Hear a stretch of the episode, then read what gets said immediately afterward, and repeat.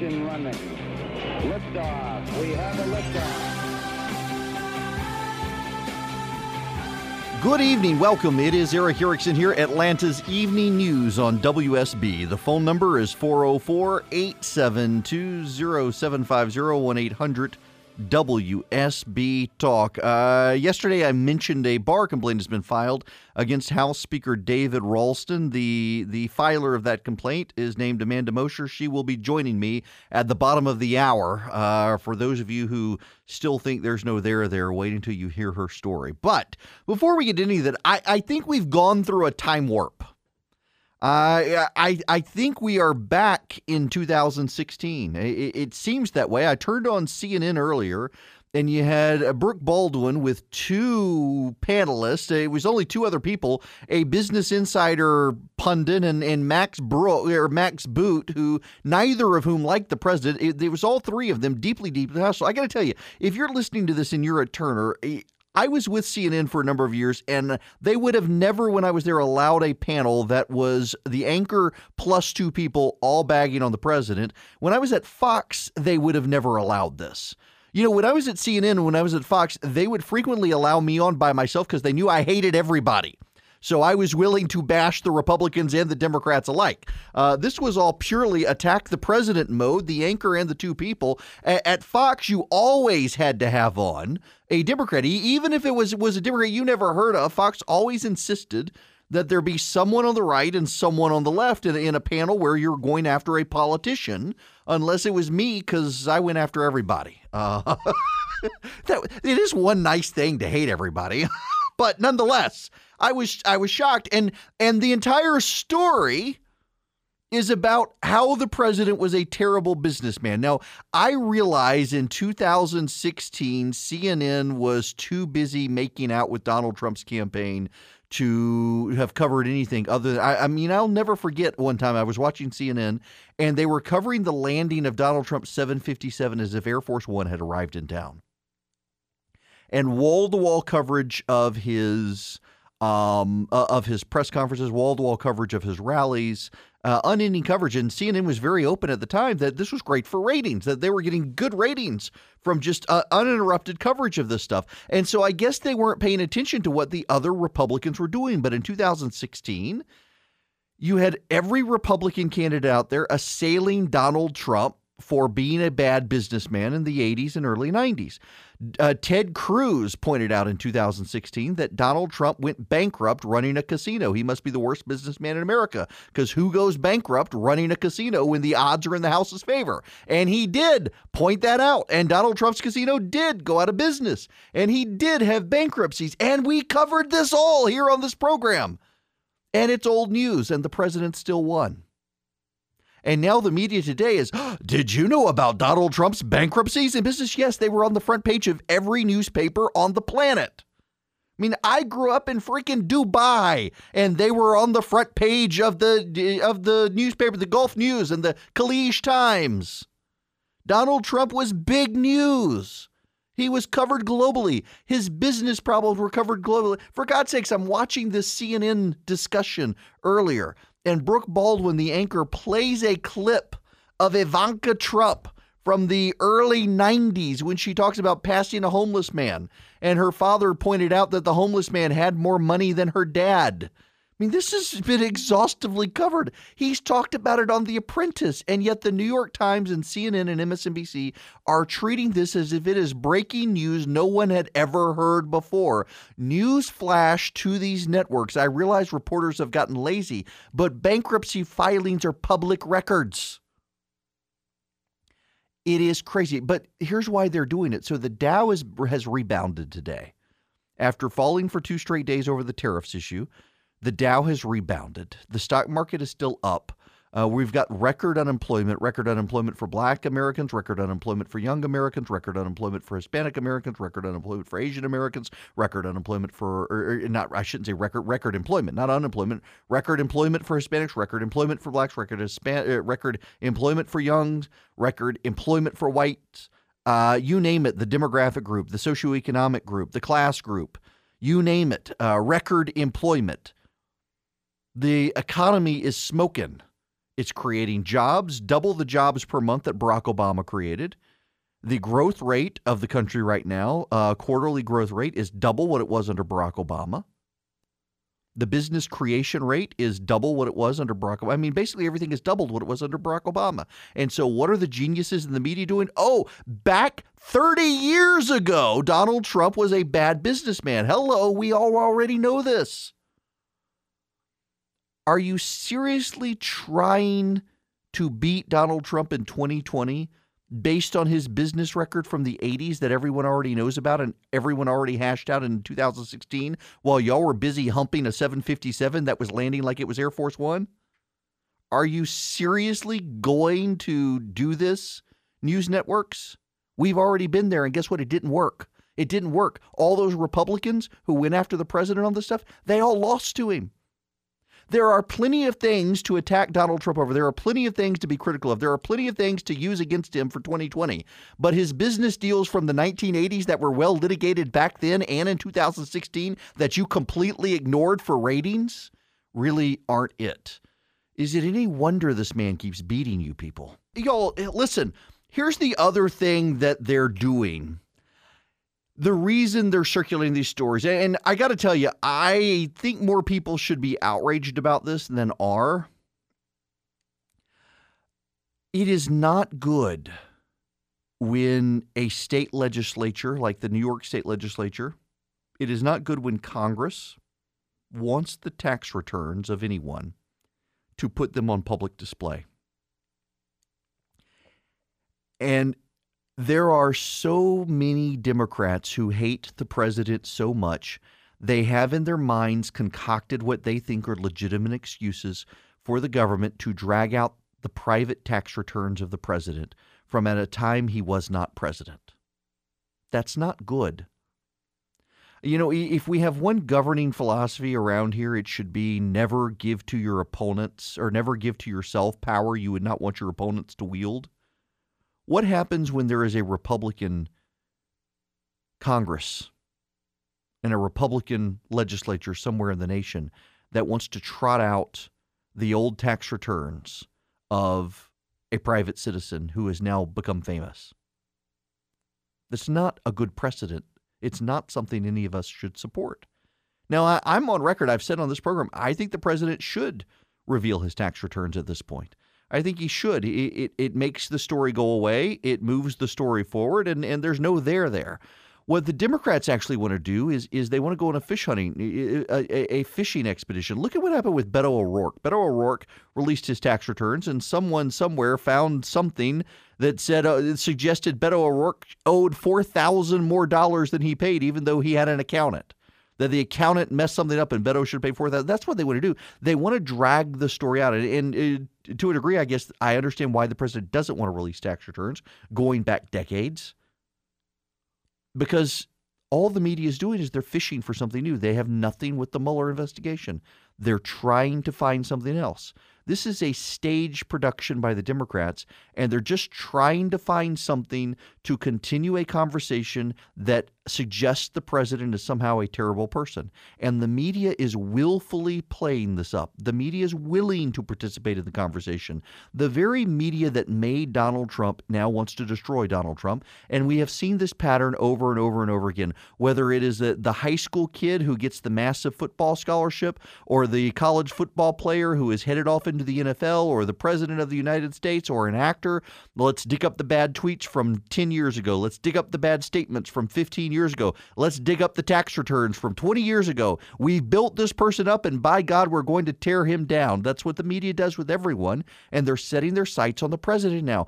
All of us, I genuinely do believe this. Listen, I'm not a fan of the guy. I don't particularly care for a lot of the president's character. I don't particularly care for some of the things he does. But every single one of us should be concerned when the Congress and state legislators around the country want to prohibit or want to out the president's taxes, their private filings. No one should think this could happen to me. And by the way, if you think maybe the president did something illegal, well, guess what? They could be audited. Do you not think that the New York Tax Service has not audited the president or the IRS? He's been audited in the past. This is a dangerous, you are playing with fire.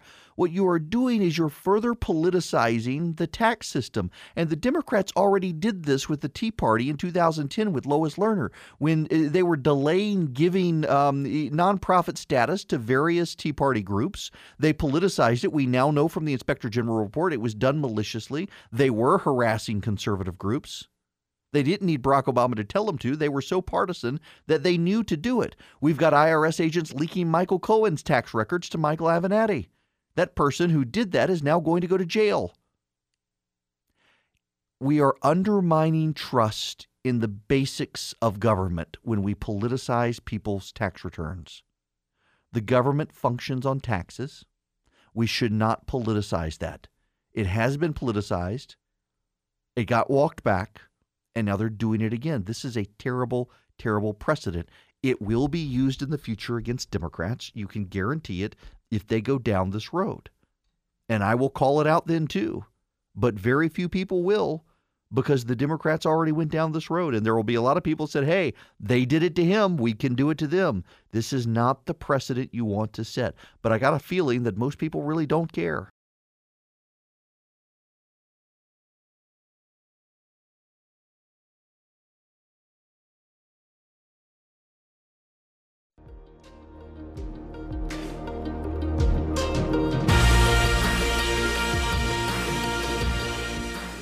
Um, we do not. Well, yeah, I, I, do have time to do one one phone call. Um, let's see, Stephen Lilbert. I'm going to go to you first uh, on this issue. Uh, hi, Eric. I thought I just heard you say that Trump should release his tax returns, and it, if that's what you said, I, I got to call you out on that. Why would he ever give the Democrats the ammunition to shoot him?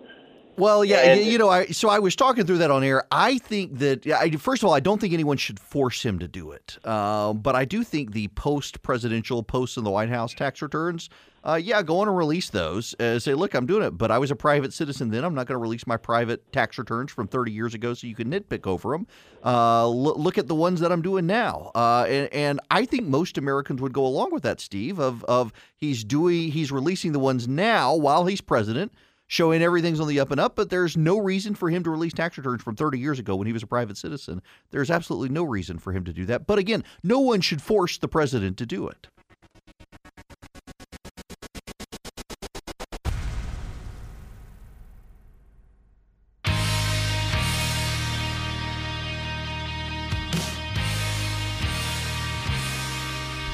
It is Erick Erickson here, News 95.5, AM 750, WSB.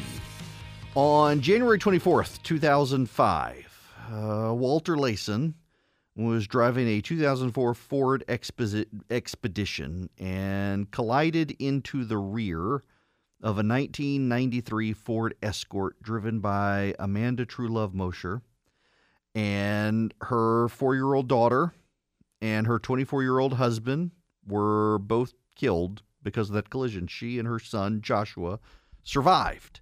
That was in 2005.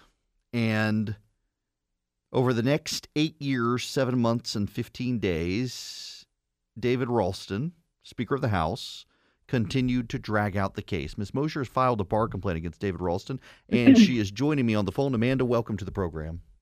Hey thank you very much for spending some time with me here and walking me through this. And I just, I, I first of all, I, I, want to express my real sympathy for you and, and what you have been through in this, and my admiration for you for being willing to stand up. And I would like, if you wouldn't mind, just to tell the audience here listening why you decided to file this bar complaint. Because my husband and my daughter deserve justice, and all the victims deserve justice. And I feel like I'm the first person that spoke out about his wrongdoings and gave these other people the courage to do the same thing. Now, your your situation and case were reported about at the time, and it seems that you actually had to get media attention for the case uh, several years ago in order for there to be anything uh, for anyone to actually do anything and push the case along. Um, you're right. I tried the the previous district attorney, Joe Hendricks, um, he tried every way to get the case tried, and he lost the election. And anyways, Allison Sosebee became district attorney, and it it just I got nowhere. Mhm. I had I I went to the media because I felt like I had to put pressure on him to take it seriously. And uh, how did this ultimately resolve over the next number of years? Uh, my understanding is that uh, there was some level of resolution, but it wasn't nearly as much as compared to what Mr. Lacey had been originally charged with. Um, the charges didn't change. Um, there's a maximum sentence for a crime, and there's a minimum sentence. Well, he pretty much got the minimum hmm um, because it drug out. Witnesses didn't show up for court. Um, they ultimately reached. He first asked for a bench trial, which means the the jury's dismissed and the judge makes the decision. hmm Um, then they negotiated a plea bargain, which I didn't agree with, but was pretty much told I had to accept it. hmm Um, he got um, two years. He got a year probation for each death, and or for each he was. dri- They've charged him with following too closely, vehicular homicide in the second degree. hmm He got he could the maximum he could have done was a year in jail. Probation, a year of probation, I think, and a fine hmm and community service. So And- when it comes to finally after making enough noise to get attention enough for him to take it seriously that I wasn't going to stop till my case was tried or there was some kind of resolution Right. because having to relive my accident every time it came up for court wasn't wasn't is not wasn't fair Right. um And it caused a, a lot of you know i it just i'm it's i'm bitter sometimes about it but i'm i'm i'm a survivor i'm not good. I'm not really a victim i'm a survivor i'm a fighter i'm not going away hmm i want people to speak up i want people to to tell their stories it, you, if you don't tell the wrong, it will never it will never be exposed. And there's right. things that are going to come out in the near future. He can't get on TV. He can't write letters to newspapers.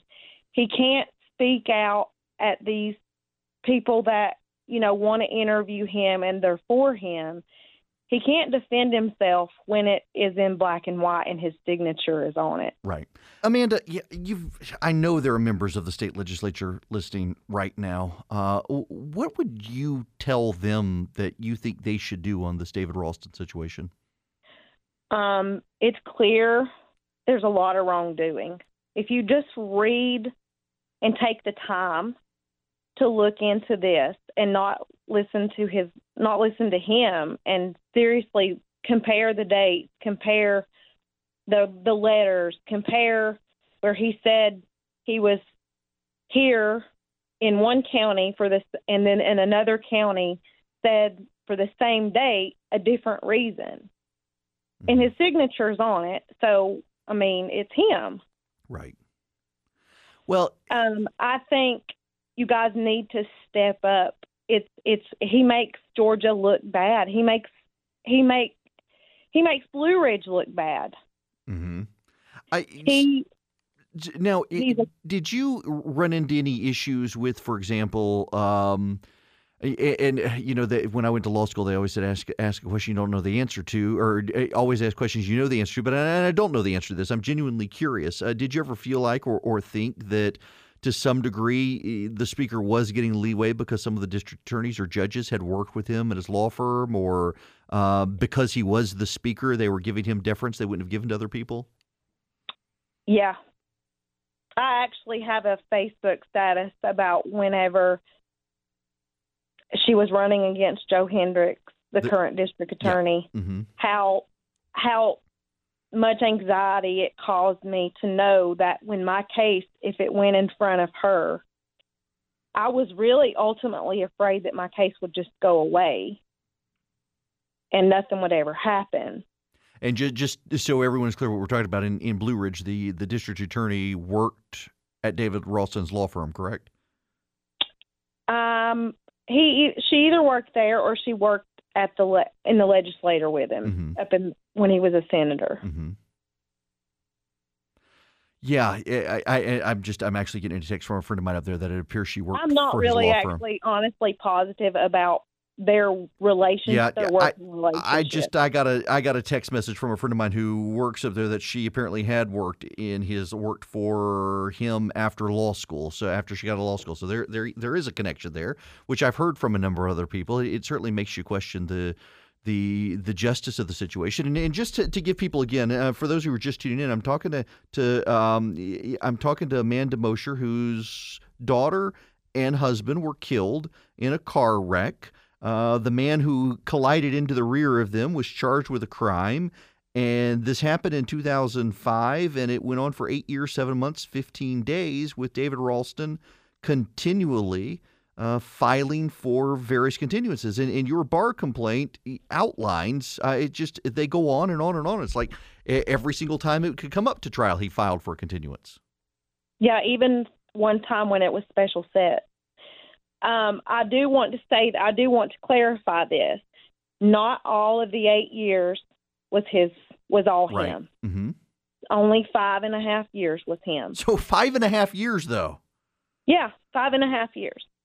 My goodness, wow! But uh, well, I'm I'm glad it it was finally resolved, and I, I'm short of time here, and, and definitely want to thank you for talking to us about this and making this public and being brave enough to to be someone to stand up on this and and get some attention to it. And folks, I, I maybe I need to interview more of the people uh, who have been impacted by Speaker Ralston in this way this is a lady, uh, Miss Mosher, lost her daughter and her husband.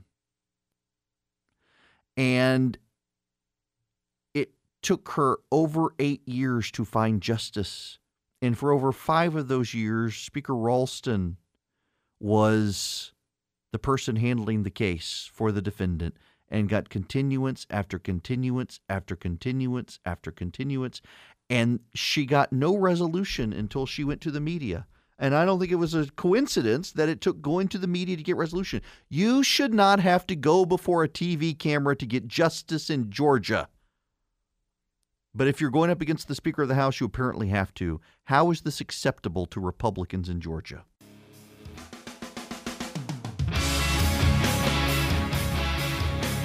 My people, welcome back. It is Erick Erickson. The phone lines are wide open for you 404 872 0750 1 800 WSB Talk.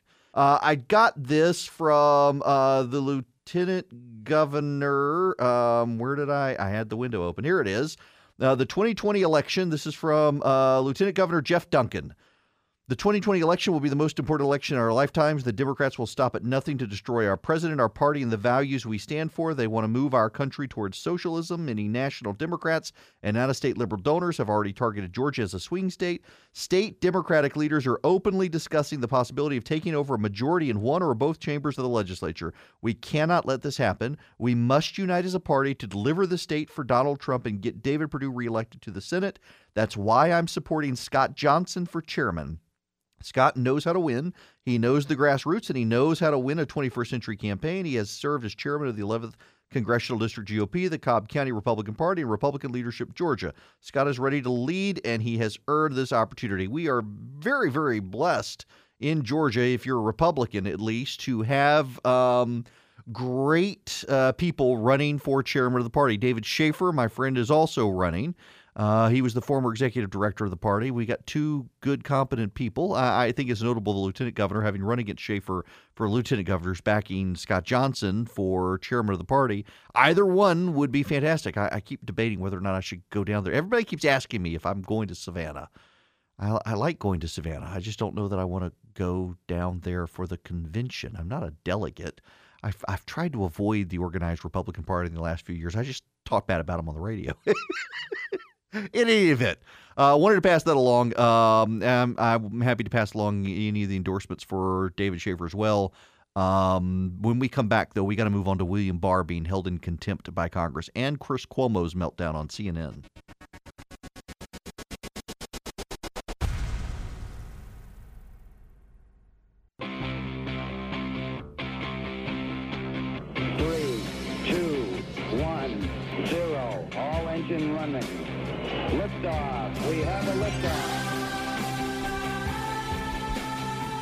William Barr, the Attorney General of the United States, has been held in contempt by the Judiciary Committee in the United States House of Representatives.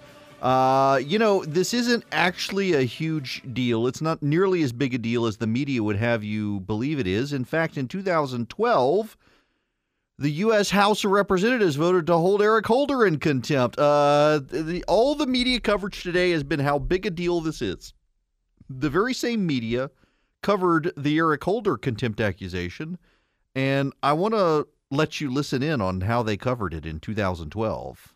Given what we know about the Republican Party and the way the House of uh, Representatives conducts itself when run by Republicans and with a Democrat in the White House, it shouldn't really count as news when a House committee finds the Democratic Attorney General in contempt of Congress. Every single Republican voted to hold the Attorney General in contempt over this crazy conspiracy theory. Tell the Republicans to stop this witch hunt now. He's right. Why go ahead with a contempt vote? Look, there are certain internal documents that are not Congress's business. Well, why? It just looks like more of our broken politics and vicious fights now out in the open. A party in the Congress that does just about nothing to create jobs or to help people without jobs decided the best way to do their job is to shower the Obama administration with subpoenas. See, if you are a person who watches Fox News all day, it is possible that you have been marinating in this conspiracy theory for long enough now that this seems feasible.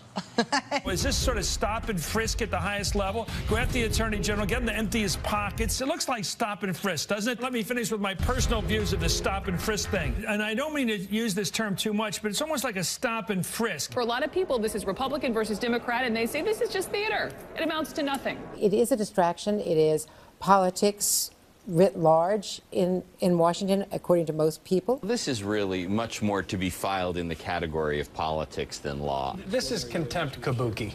Uh, this is a classic case in Washington of where you stand is a matter of where you sit. When the Republicans have the White House, they love executive privilege. Yes. And now they're all like, oh, this is so serious. He's going to jail. He, he's not going to jail. Nothing's actually going to happen. Um, if you're wondering what happens next, nothing actually happens. Uh, the attorney general will not get carted off to jail. He would essentially have to uh, arrest himself because he's the attorney general the president would pardon him in a heartbeat. I mean, really, the, nothing happened to Eric Holder. Nothing's going to happen to William Barr. This is all kabuki theater. John Avlon was right in 2012 when he talked about it with Eric Holder. That was over the Fast and Furious situation where Holder refused to provide documents to Congress about how a Border Patrol agent was killed with American weapons by Mexican drug cartels. Uh, those weapons apparently had been given by the American government uh, to uh, Mexico or to the Mexican cartels somehow or another. Uh, wound up in their hands. Eh, nothing's going to happen here. This is all street theater for the Democratic base. The Democratic base is itching for an impeachment. They are desperate to impeach somebody. Nancy Pelosi knows that impeaching the president would be foolish. It would help him with his reelection. And so they're going to probably try to impeach William Barr. But he's not going to go to jail. I mean, nothing is actually going to happen. He's not going to be arrested or anything like that. Um, it's it's all theater playing to the Democratic base. I'm sure the Democrats will fundraise off of it. To the phones on this issue, Keith and Grayson, you're going to be up next. Welcome. Hey, Eric. Good talking to you again. Got a quick question uh, since you're a lawyer or practice law. Um, now that the committee has voted to hold him in contempt, what um, as a result of wanting to have the uh, the uh, the uh, yeah the uh, the, Mueller all, the all the jury yeah. yeah uh-huh. They, they have the grand jury information, which is by law not allowed to be released. Correct. Right. Yes. Correct. So, so, so now the Judicial Committee has just attempted to force him into release and to commit a crime. Why doesn't he go ahead and file charges and literally have them arrested for obstruction of justice at this point. Uh, well, you, you can't have Congress um, uh, arrested sure for that. They're well, criminals are criminals. No, you, you can't because Congress has a speech and debate clause protection in the Constitution where they can say and do anything they want without getting arrested for doing it while let, they're in let them Congress. argue it in court, though. Us as citizens are sick and tired of them using our money and destroying or attempting to destroy the Constitution. Well, look, I I, would love to I, I don't disagree with and you. say, "Hey, go to jail." I, I, yeah, I, I don't disagree with you. Except, I mean, if you support the Constitution, well, the Constitution has a speech and debate clause. Don't don't be like them. Don't say round them up. Um, it- because they're they got a constitutional protection to be able to do that. But you see, this is the thing: you can't really hold him in contempt per se for his refusal to hand over documents that federal law says he can't hand over. That's why this is so crazy. And what's so mind numbing is that you've got the media saying the president and William Barr are causing a constitutional crisis. No, they have a federal law that says he can't give out grand jury information, and Congress once told him in contempt for complying with federal law. I mean, this may be the first time that an attorney general has been found in contempt for complying with federal law. That's nuts. Joey and Alpharetta, you're next. Welcome. Yeah, my question was similar. Um, when the Democrats want to show that uh, Trump, President Trump, obstructed justice by wanting to get rid of Mueller, wouldn't uh, Congress be also obstructing justice by getting rid of Attorney General simply because of the ongoing investigations that might be pending? Well, I, I, I- that is definitely a clever argument that I, th- I think a lot of people want to make. But uh, just again, by the nature of Congress, no, um, Congress is the legislative body. They have the right to investigate. They have the right to call for people to be removed. They have the right to subpoena things like this.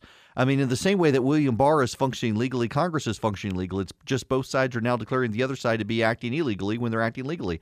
The whole thing is just childish, by the way. William Barr has actually given Congress everything it wants. He's even leaked that he favors uh, Bob Mueller testifying before the House and the Senate. He, he let all that stuff come out. He's giving the Democrats exactly what they want, and they're still doing this. And part of me thinks that everybody's in on the joke. And I know that's not true. But do you know who has the most secure job in Washington right now? William Barr. Because the president who likes to throw his cabinet officers under the bus at any given moment loves the guy right now because Congress is mad at him. Congress is focused on him. Congress wants to impeach him. Congress is holding him in contempt. I mean, the president loves William Barr right now. William Barr is the safest man in Washington at the moment. He's played this thing so perfectly. The Democrats have given him a level of job security. And what has he done? He's given the Democrats every single thing they've wanted. And I think they're too stupid to realize it. And all they're doing is making him even more powerful in Washington. That's really not a bad thing, though, because he's one of the, the adults in the room. He's super competent. This is a good thing.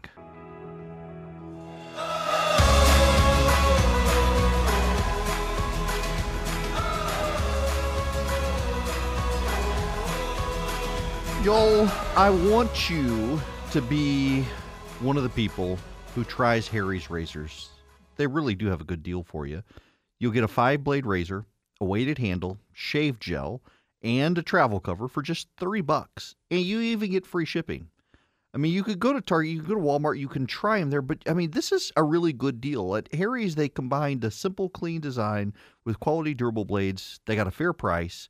To keep their prices low, they bought their own factory in Germany. They cut out the middleman. They passed on the savings to you. And it's actually a world class factory. It's been perfecting the art of razor blades for almost a century.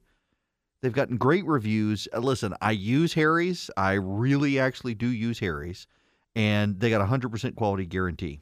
For a limited time, they do have this deal for you. New customers get $5 off a trial set from Harry's with code Erickson, E R I C K S O N, at Harry's.com. So you get the razor, you get the weighted handle, you get the foaming shave gel, and you get the travel cover all for just three bucks. And again, free shipping. So it is just three dollars. You use code Erickson at Harry's.com. So go to Harry's.com today. You join 10 million people who've given Harry's a try. Use code Erickson at checkout to claim your offer. And you also will be letting them know that I sent you there to help support the show. So get over to Harry's.com today. Um, I, I got to play this audio for you. I, I really, really do. Uh, when we come back, I want to talk about a, uh, House Bill 481. The, the Democrats are flat out lying about the bill now, with members of the media helping them lie. Um, But uh, there is also, it's not just them, it's members of the media who are lying about uh, the life issue. You had uh, Chris Cuomo today basically saying that the life issue is based on faith and emotion, uh, not actually on logic and facts. Uh, fact check uh, when does life begin? It begins at conception. That is actually biologically a fact, and yet Chris Cuomo denies it. I want to play this audio from last night on CNN with Chris Cuomo. Just thing is you guys go too far when you pervert the facts. We have the President of the United States saying that a baby is born at the end of full term, swaddled in a blanket, and then to decide whether or not to execute it. That's you know that's lie. BS. Virginia it, it divides people. Nobody said it. If a mother is in labor, I can tell you exactly uh, what would happen. Um, the infant would be delivered. Uh, the infant would be kept comfortable. Uh, the infant would be resuscitated if, if that's what the uh, mother and the family desired. And then a discussion would ensue between the physicians and the mothers. So Chris Cuomo says nobody said that, and yet the governor of Virginia said that. He had on Christine Quinn. It, it was two against one. The anchor and the abortion advocate. And by the way, they're calling abortion self termination now. Self termination. Um, it, it, you had Christine Quinn say this. Let's be clear here, Rick. With all of your distortions and You didn't answer my horrible tales, first. I answered it numerous times. When a, when a woman gets pregnant, that is not a human being inside of her. It's part of her body. And this is about a woman having full agency and control of her body and making decisions about her body as part of her body with medical professionals. That's the argument that people who've committed genocide have used throughout history that it's not actually a human. It's the argument that slave owners used in the 19th century.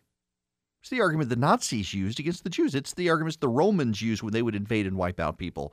That that this is not a human. This is not a human. Uh, I get to say what a human is. Uh, this never ends well for large segments of the population when someone says that a human being is not a human being. It may not be a human being that looks like you and me, but it's a human being. Biologically, it is a human being. It, is the left arguing against science. You got Chris Cuomo out there saying that the, the conservatives, Republicans, pro lifers are basing their arguments on emotion and faith. Uh, no, we've got science on our side, and that's why they have to keep changing the names. And now, here in Georgia, the Republicans have passed House Bill 481, the fetal heartbeat legislation. The governor has signed it into law as of yesterday or day before yesterday now, no, yesterday, and the left is losing its mind. And you've got journalists out there today spreading lies about the legislation. You can read the legislation for yourself. When we come back, some of the more egregious lies being told by the media out there.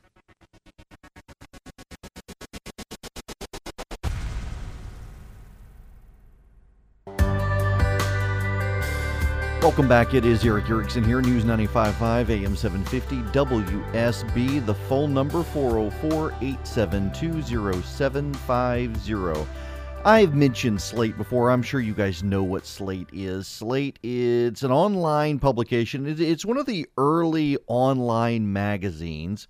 Uh, it is decidedly of the left. It is notorious for what are called Slate takes.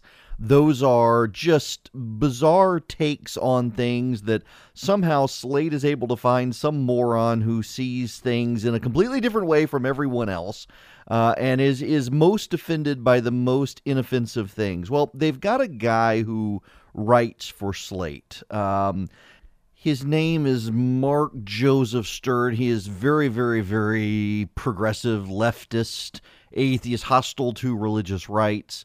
Um, Ruth Bader Ginsburg actually did his marriage. He's gay. Um, and married someone who works for the Supreme Court, um, which I just find staggeringly interesting. Um, no conflict of interest there. Can you imagine if a Republican were, were, were a, a correspondent who routinely attacked the conservatives on the Supreme Court and was, or the liberals on the Supreme Court was married to someone who worked for the court? In any event, uh, so he's he's written this piece And let me just read you some of the tweets for it. Uh, Georgia's pro life Republicans have passed a law that would subject a woman who self terminates. Notice the cute little phrasing there self terminates, that is, has an abortion.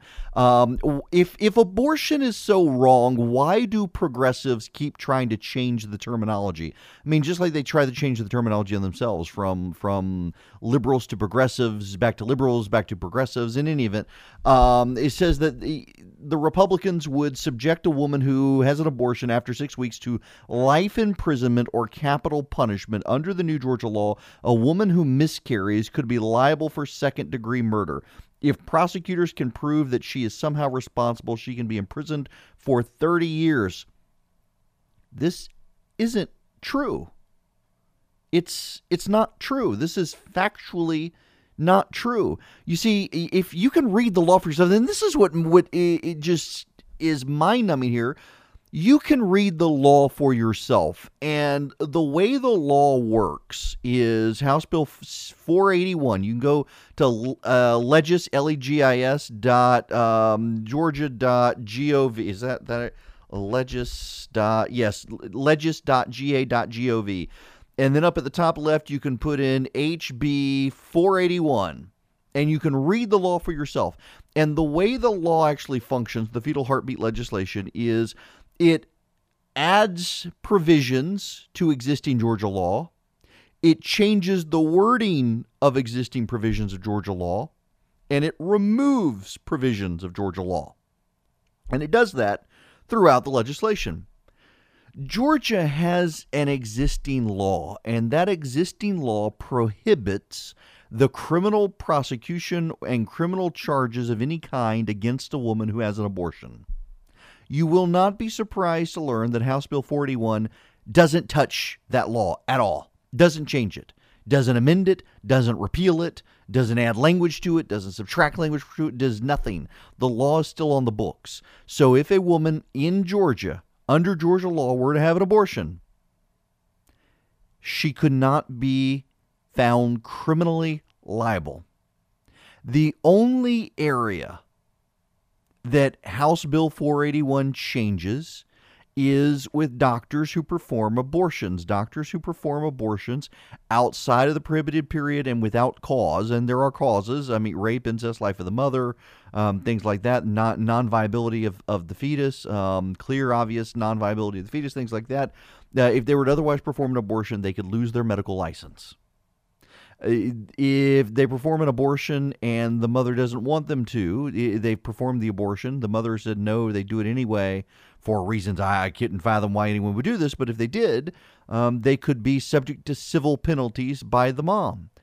But the mother herself, under Georgia law, will not go to jail. And yet, here we have at Slate an article that is now circulating all over the internet, being spread among progressive activists here in Georgia, that claims that a woman would go to jail. It is simply factually not true. This is the side that tells you all the time the president lies and they're the paragons of virtue and, vir, uh, of virtue and truth. And this is what they're doing just peddling lies and fear mongering. It's pathetic. Okay honestly, this is becoming one of my pet peeves about the media. I've got a growing list of pet peeves. I never really had a lot of pet peeves until I got into talk radio, and now I'm just generally annoyed. I think it's actually part of me. It's it's getting like middle aged. For example, uh, my my kids are horrified. I, I made a chocolate cake for them uh, yes day before yesterday, and I commented that it was uh, very moist, and my kids are horrified that I called anything more. When did that become a, a bad word? In any event, uh, um, eh, this this whole thing on the left right now, particularly people in the media, like at CNN and elsewhere, that they're somehow paragons of truth and virtue, and the president is a liar, and they're willfully just making stuff up and, and spreading it around. I mean, the audio earlier of Chris Cuomo saying no one ever said what, in fact, Ralph Northam actually said. These people are liars. And I, I, don't actually think there's an intention on the part of some of them. Now, I think with the, this Mark Joseph Stern piece in Slate, there is an intention to lie. It is is intended to inflame people. But I think many of them they just don't know, and they're so convinced of their righteousness, they're so convinced of the cause, and they're so convinced that everyone else is wrong and they're superior that they do it repeatedly, and it really is starting to annoy me greatly.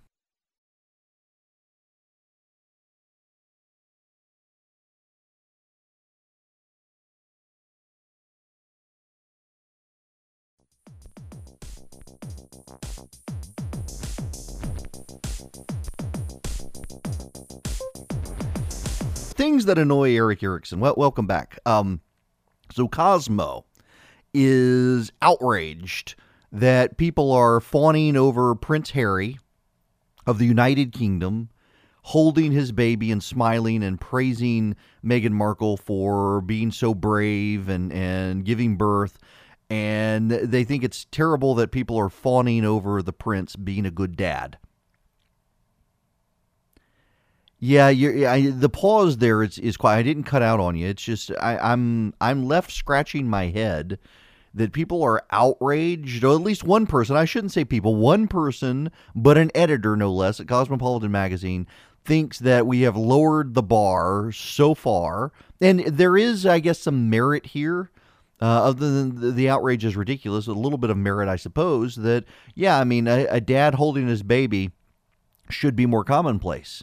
And it's it's crazy that it's not, and that people are praising him for doing things every dad should do. But isn't that the point that we should be praising these things? We we are a society that is vain and likes praise, and so you praise guys for doing the right thing. Guess what? You're going to have more guys do the right thing, and I think that's a good thing. The the idea of being outraged, people get outraged over the dumbest things these days. That is the worst part of social media is how outraged people get over things that should not cause any outrage. Now, I'm outraged about that. I am going to be leaving you uh, only for the day. Uh, I got to be uh, out of town tomorrow for meetings. I, and the reason I bring it up is uh, prayer. Um, I could use your prayers. I got a series of meetings tomorrow in Washington, D.C., where I am trying to finalize the sponsorships for the Resurgent Gathering. Um, it, it is actually a really big deal and I I got to lock this stuff in so I can move on to worrying about other things. And so I would very much appreciate it uh, if you for your prayers that these meetings go well tomorrow and I can finalize everything so I can move on to to finishing up the conference. And as always, if you want to come to the conference, text the word Atlanta to three four five three four five. I got to remember to raise the rate soon. Um, before we formally announce the vice president coming. Um, nonetheless, uh, we, we will have very important guests coming, including the governor, the senators, um, the senators from other states, congressmen from other states, reps from Google and Facebook and the like. So, but prayers appreciated. I will see you guys on Friday.